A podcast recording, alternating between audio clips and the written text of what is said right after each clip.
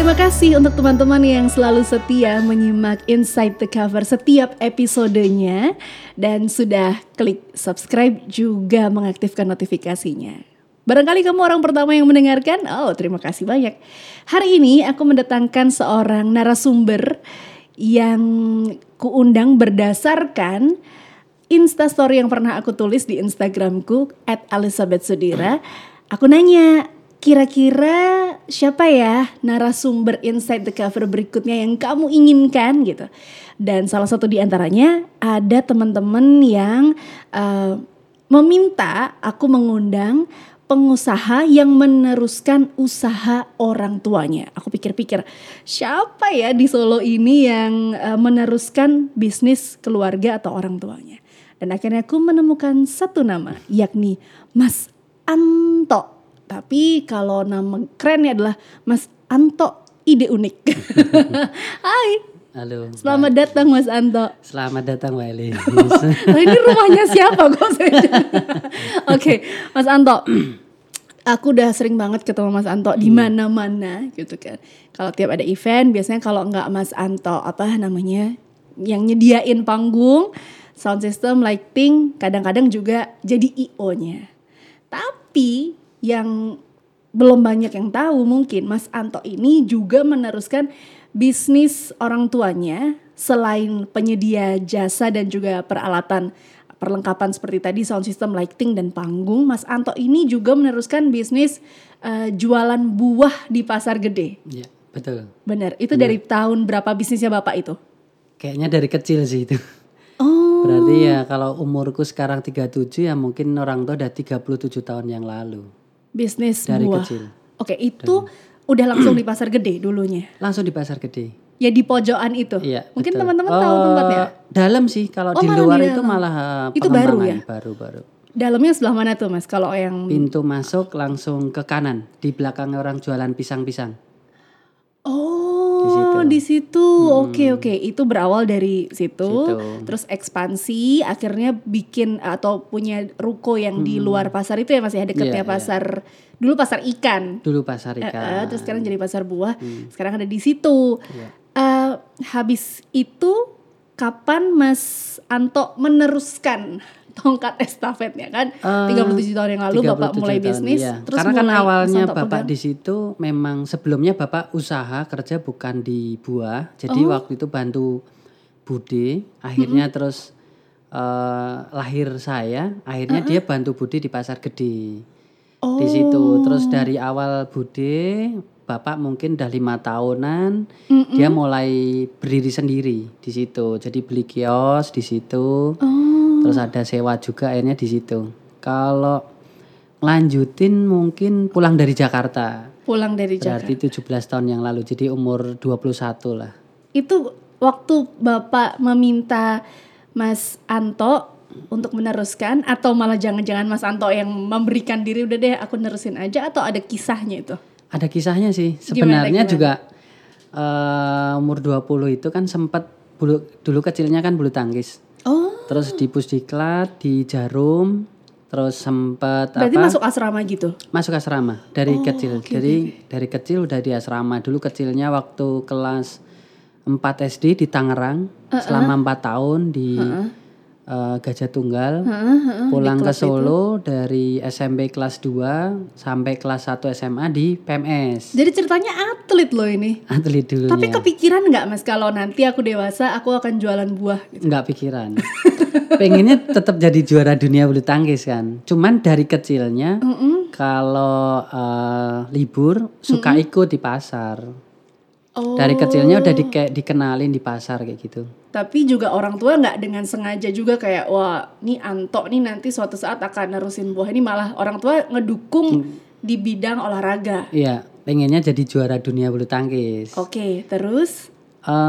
Umur 20 itu kan sempat jadi memang sempat prestasi kejuaraan Asia Junior. Berangkat di Korea waktu itu, Singapura, terus Medan kan. Ada kayak dia kan berseri gitu kan. Terus ada kejuaraan dunia junior waktu itu di Kanada, cuman nggak jadi berangkat karena keterbatasan PBSI untuk pengiriman atlet. Ada kuotanya. Ada gitu. Kuotanya. Akhirnya kan nggak jadi berangkat. Okay. Seleknas waktu itu ganda itu waktu sirkuit nasional, peringkat 1 nasional ganda putra, peringkat 2 ganda campuran, ganda mix. Kalau Mas Anto sendiri spesialisasinya sebenarnya yang apa? Ganda sih. Ganda. Tapi memang dua-duanya prestasi waktu terakhir itu. Luar biasa loh. Berarti prestasinya oke banget dong pada masa itu. Dari kecil ya Mas udah dari masuk klub ya? Dari kecil. Okay. Dari kecil. Dulu PMS dulu.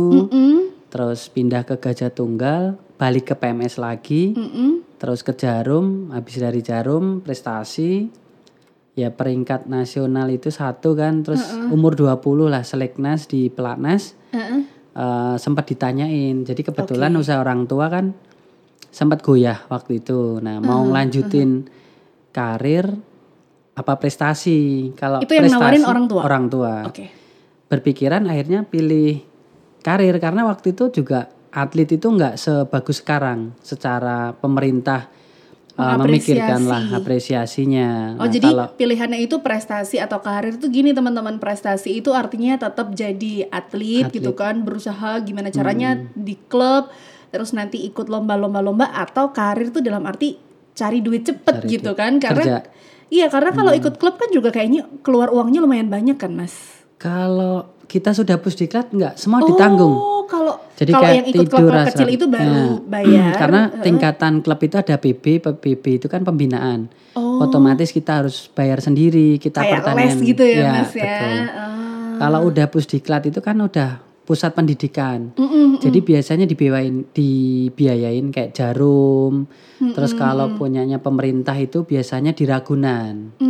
Di sana gitu. Cuman juga waktu itu atlet tuh penghasilannya masih nggak pasti gitu ya. Pemerintah juga saat itu belum terlalu fokus untuk mengapresiasi atlet-atlet saat itu. Akhirnya Mas Anto memilih apa nih? Pilih pulang jualan buah. Dari atlet. Apa pemikirannya Mas? Karena berpikirannya kalau kita kerja itu bisa sampai 60 tahun, 70 tahun lah. Betul. Seperti itu ya. Tinggal ya semua rezeki ya. Maksudnya bisa naik apa enggak. Tapi kalau atlet kan kita berpikiran kalau di Indonesia hanya sampai umur 30 tahun. Habis itu harus gantung raket. Habis itu gantung raket kan. Ya takutnya kita nggak bisa usaha. Malah kita hanya di satu bidang kan repot juga nantinya. Dan kita juga nggak tahu maksudnya umur 20 tahun. Bisa gak sih jadi juara dunia, katanya seperti itu. Kalau gak bisa kan kita juga sulit juga akan memulainya. Jadi mumpung ada peluang dan usaha orang tua memang ya namanya usaha dan naik turun kan. Itu lagi butuh bantuan dan itu kayaknya pas lagi turun jadi sayang kalau nanti kita gak terusin. Karena waktu itu memang belum ada penerus, jadi memang anak satu-satunya. Oke, Mas Anto jawab jujur, saat itu memilih untuk pulang itu terpaksa apa?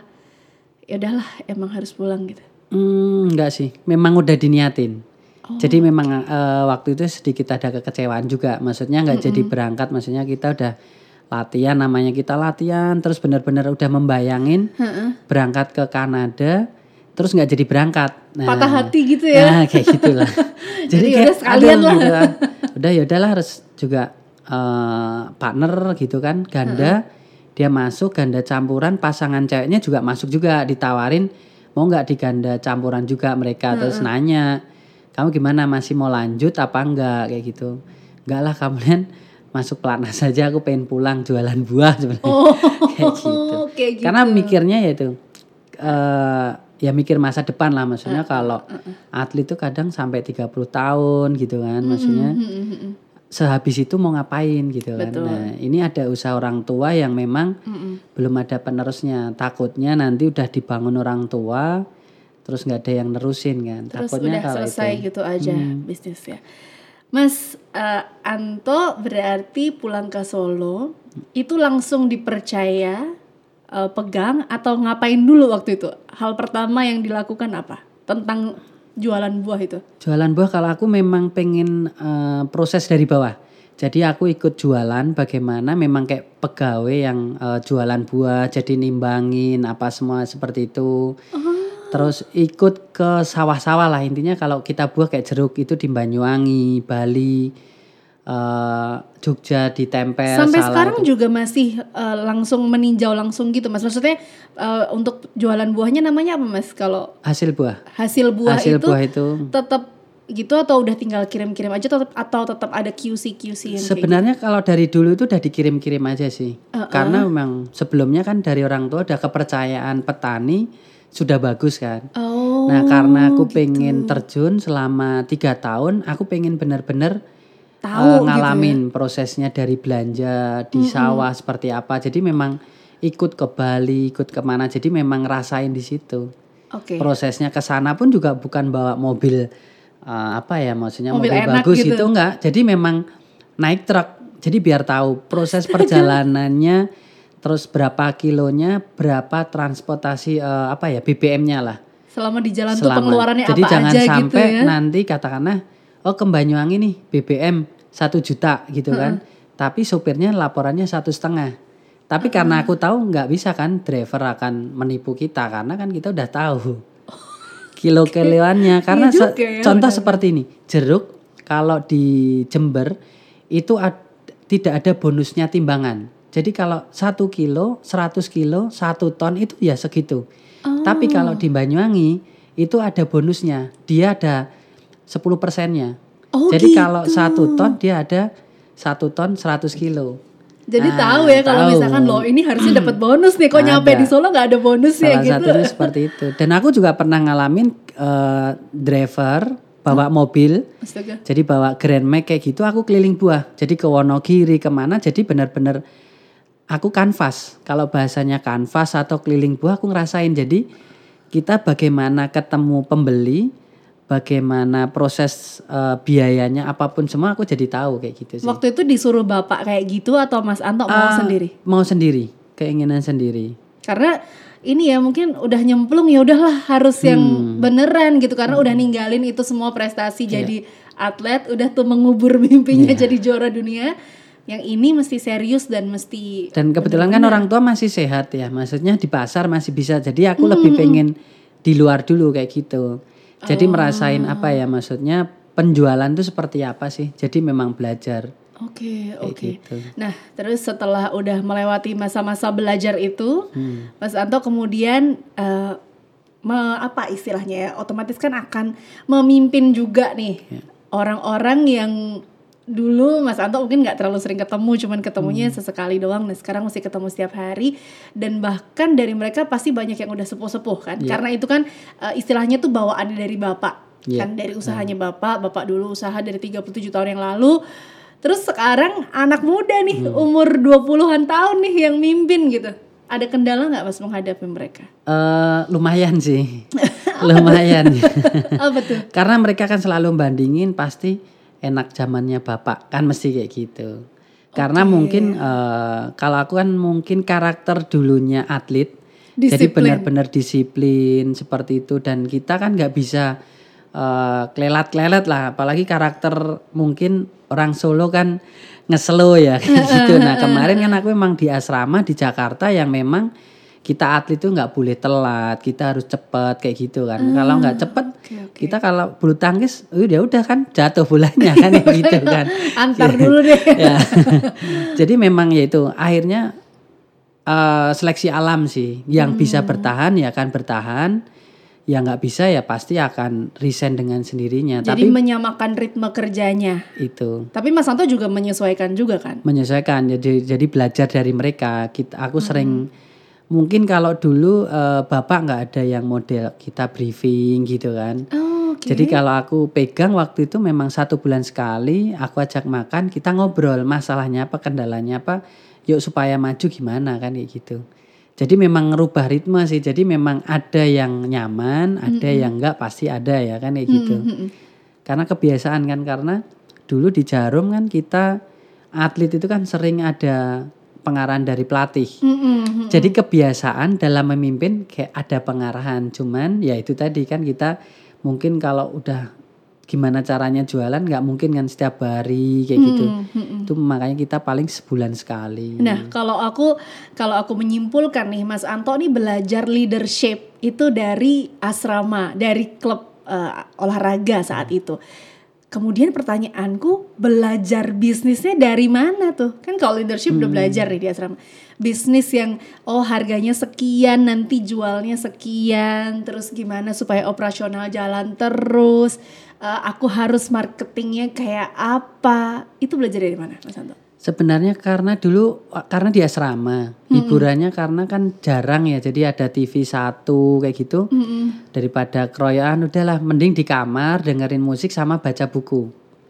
Jadi memang dari dulu suka baca buku tentang leadership lah, seperti itu. Jadi memang suka baca buku, jadi hiburannya baca buku sama dengerin musik. Nah mungkin kalau cara memimpin karena dulu sempat baca buku-buku kayak gitu sih. Itu juga termasuk. Terus kalau yang bisnisnya tuh caranya ngejual, terus nentuin harganya gimana, itu belajar dari mana? Dari Bapak? Orang tua lebih ke ngebebasin sih.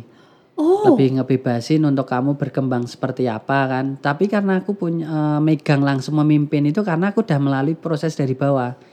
Jadi modalnya berapa, aku keliling buah, aku belanja. Nah di situ aku memang berhitung sendiri di situ. Jadinya learning by doing. Dengan melakukannya Mas Anto akhirnya belajar. Ini kan mungkin juga banyak teman-teman yang sekarang deg-degan, aduh aku bisa gak ya nerusin usahanya keluarga atau orang tua. Tapi ternyata Mas Anto membuktikan nih dari ngelihat langsung, dari belajar dari bawah banget, yang gak tahu apa-apa sebelumnya, terpisah dari orang tua beda kota, tapi akhirnya bisa terjun juga karena learning by doing itu tadi. Nah Bapak punya bisnis yang lain juga kan Mas, itu yang tadi aku cerita kayak penyedia sound system, panggung, raging gitu-gitu kan. Itu Mas Anto juga melanjutkannya barengan sama ngelanjutin buah atau gimana? Sebenarnya awalnya gak suka dulu sound system itu malahan. Oh jadi awalnya karena sukanya buah aja? Karena pengennya Bapak tuh ya udah fokus di buah aja, dikembangin ke karena menurutku hasil buah itu masih bisa dikembangin. Maksudnya nggak hanya karena memang aku banyak waktu itu belajarnya banyak ngobrol sharing ya. Jadi dengan waktu di asrama bulu tangkis di Jarum, jadi memang di sebelahnya itu asrama pegawai-pegawai Jarum gitu. Jadi banyak sharing bagaimana dia di setiap kota ada kan kayak gitu. Nah bagaimana waktu itu sebenarnya pengennya hasil buah itu tiap kota ada. Tapi orang tua malah kenapa buat sound system ngeluarin biaya gede gitu. Aduh ini kenapa uangnya diambilin, harusnya bisa buat ngembangin yang lain. Tapi kan masa kita mau ngelarang orang tua kan kayak gitu. Akhirnya aku fokus di buah, orang tua di sound. Setelah dipegang kayaknya 1 tahun orang tua capek tuh ternyata. Harus sering di lapangan. Mungkin karena di buah itu kan sudah punya pengalaman dan udah punya langganan ya, otomatis kan langganan datang ke tempat kita. Betul. Kita bisa lewat telepon, lewat SMS, datang ini buahnya jeruk udah datang nih, mau lihat barangnya enggak kayaknya. Kayak gitu. Kalau sound system kan enggak bisa. Jadi kita harus nungguin loading, kita harus cari klien.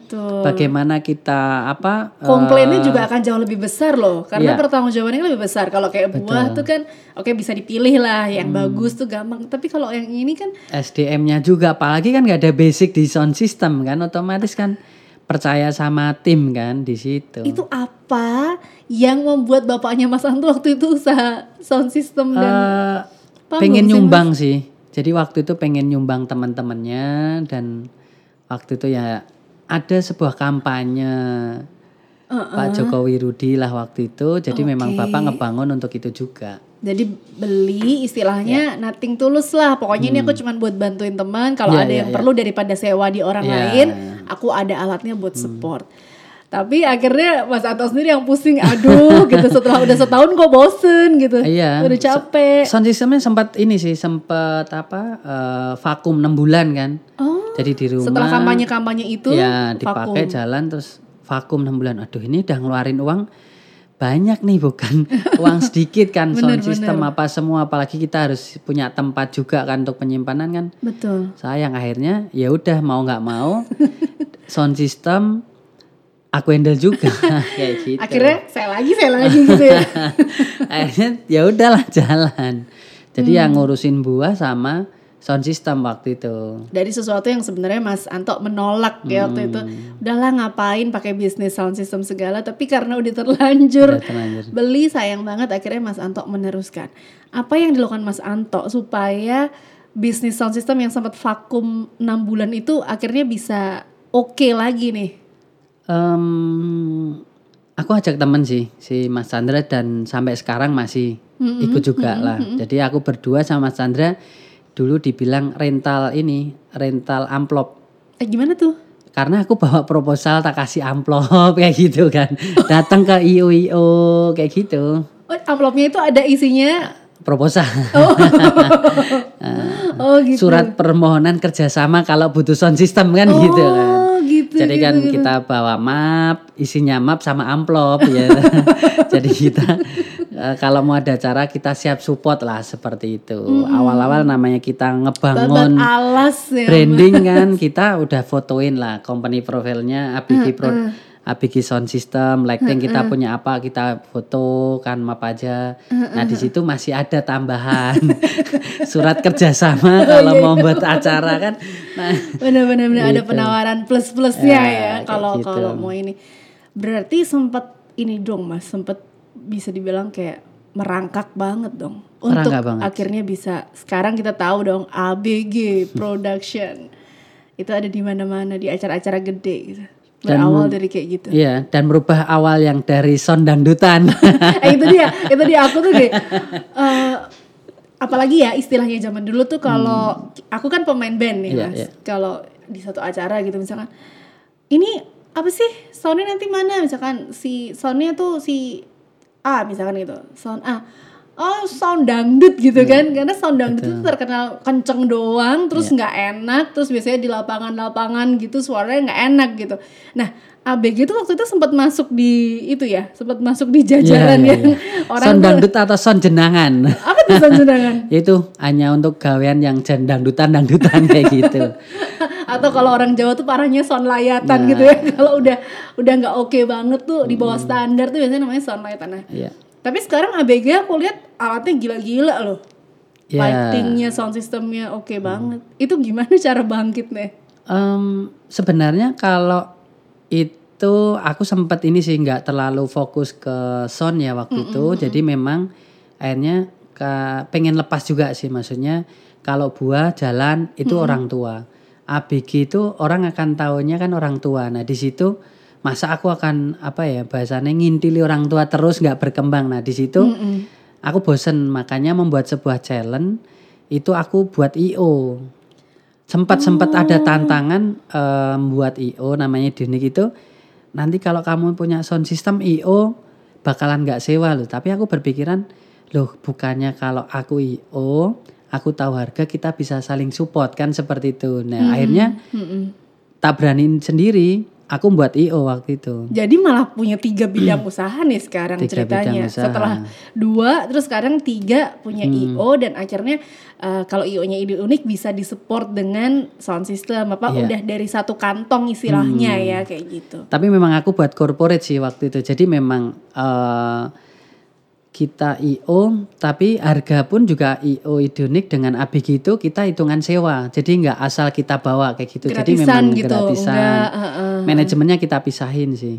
Oh. Jadi antara Ide Unik dan ABG manajemennya kita pisah. Jadi memang itu aku fokus ke ke IO. Yang ABG-nya itu aku ada tim yang ya udah biar dia jalan karena orang tua waktu itu masih ngikut-ngikut sih kayak gitu. Jadi kadang daripada ribet kayak gitu. Jadi kan banyak ngalah karena di buah pun juga sama. Jadi memang orang tua juga bahasanya ngecelkin dase nyekeli buntute kayak gitu. Jadi memang jadi gak leluasa. Itulah kan, polemik meneruskan usaha keluarga. Pertanyaanku berikutnya adalah ini yang biasa terjadi nih Mas.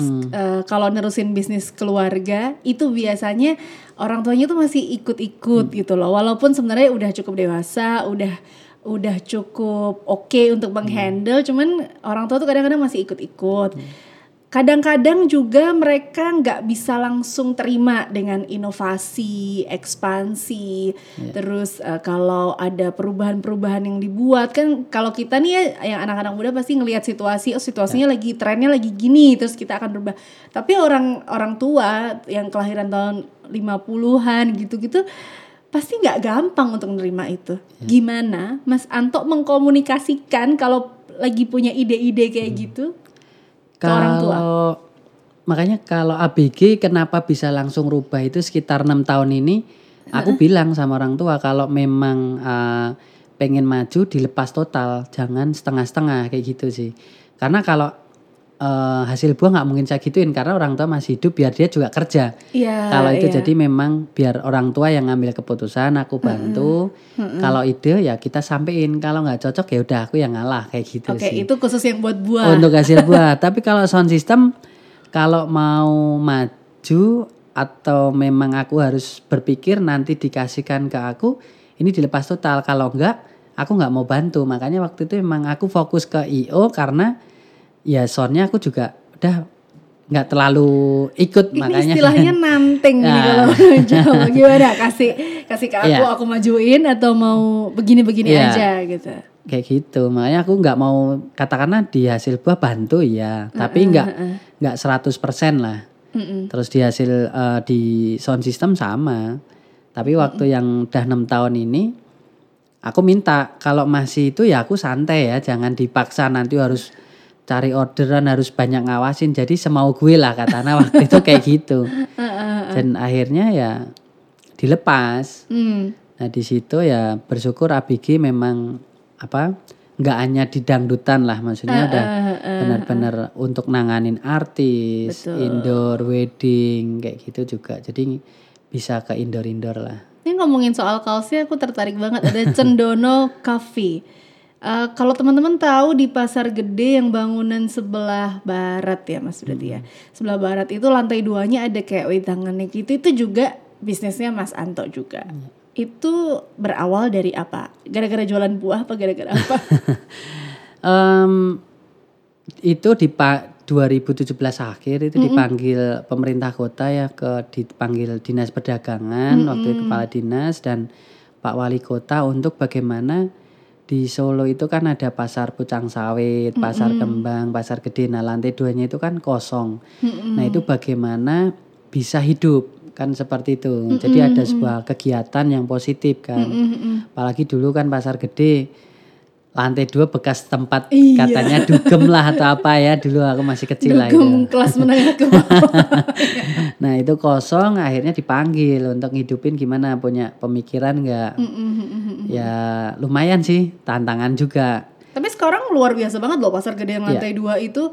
Malah tempat kayak udah kayak food court gitu, makanan macam-macam ada, termasuk Cendono Coffee dan wedangan Cendono. Apa namanya? Sebenarnya kalau pertama kali karena itu mikirnya buat apa ya kan gitu. Cuman karena sebuah IO dan waktu itu sempat udah dengar Pasar Santa di Jakarta kan. Akhirnya benar.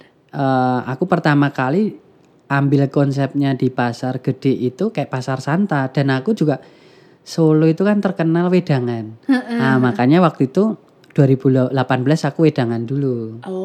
Jadi wedangan 2018 ya karena sudah amanah ya dipercaya untuk menghidupkan pasar. Jadi sebenarnya dalam 1 tahun tuh belum dapat untung.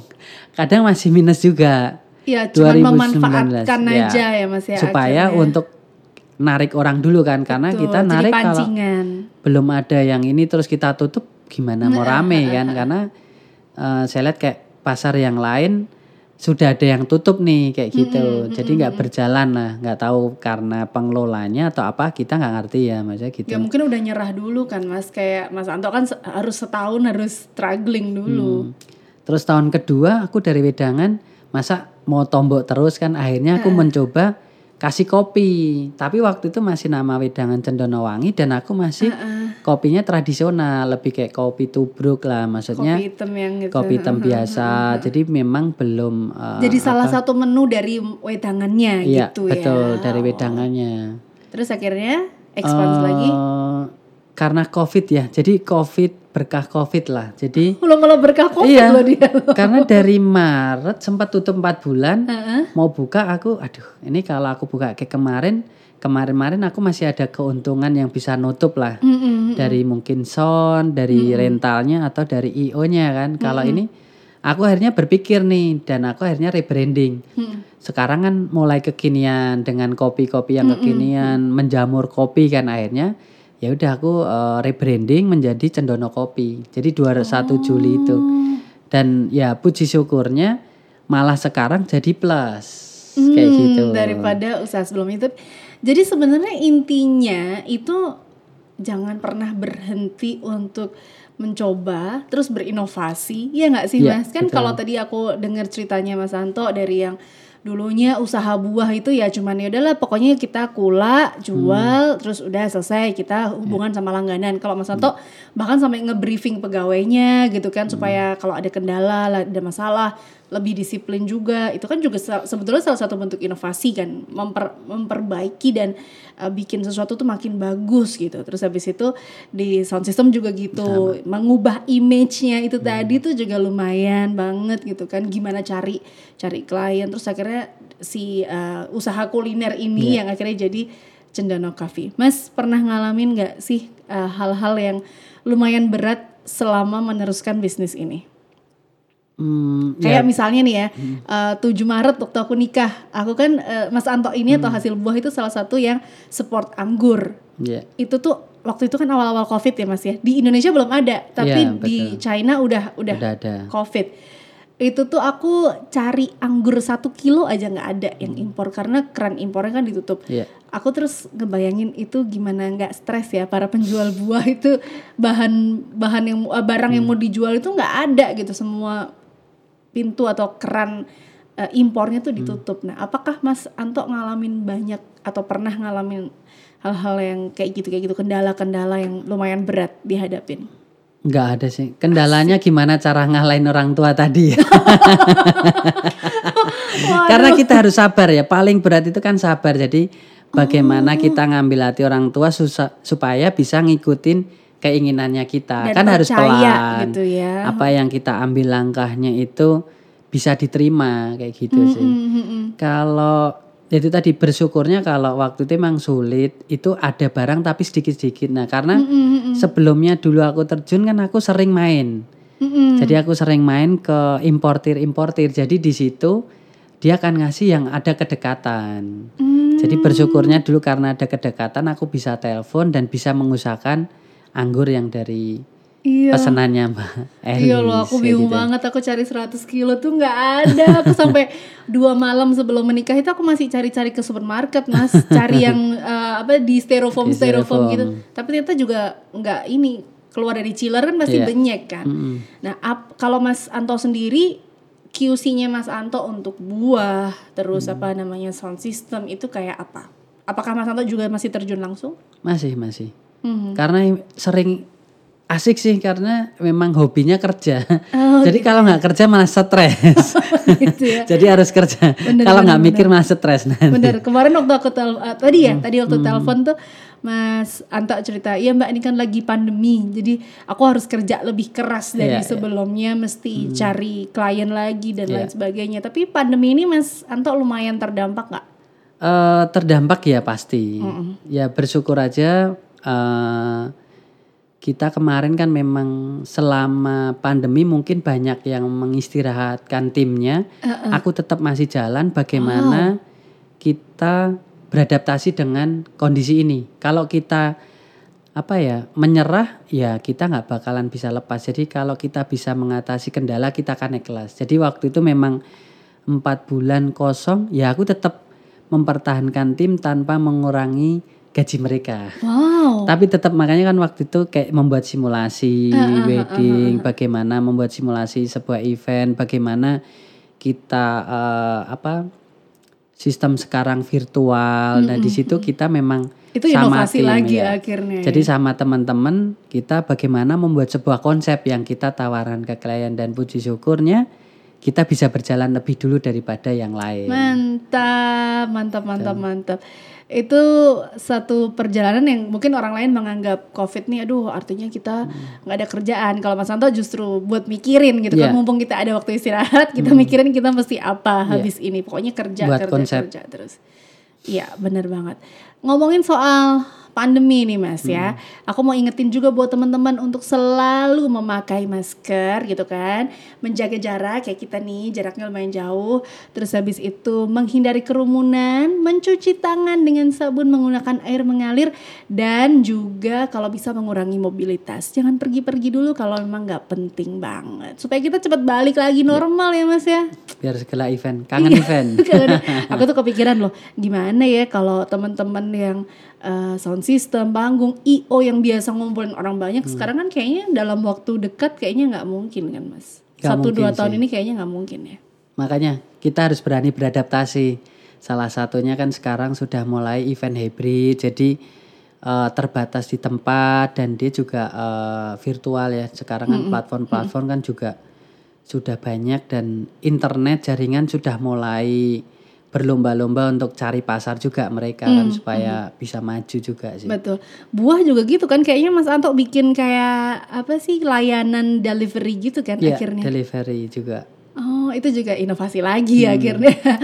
Oke, pesan dong Mas buat teman-teman yang di rumah yang meneruskan usaha keluarga gitu, sekarang masih nimbang-nimbang, masih mikir-mikir ambil nggak.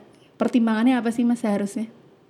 Ya, pertimbangannya sayang sih kalau punya usaha orang tua nggak ada yang terusin kan, kasihan dari orang tua, dari berjuang dari bawah sampai atas terus nggak ada yang nerusin. Kalau aku sih lebih berpikir situ. Jadi memang kita mau membalas apapun kebaikan orang tua tuh nggak bisa. Makanya kita pengen berbakti dengan usaha orang tua yang sudah bangun. Gimana kita bisa meneruskan sih di situ? Kalau nggak bisa, kalau misalkan aku nggak punya kemampuan nih gitu, aku nol banget nih, nggak tahu nih gitu. Sama dulu dari nol juga tapi ternyata yang penting usaha sih. Kalau kita belum coba kan kita nggak tahu. Dan ternyata waktu itu memang karena gini, orang punya prinsip juga antara orang tua dan aku kan beda juga. Jadi kalau aku berpikiran kekayaan tuh bukan berarti kita punya rumah, punya mobil gitu, enggak.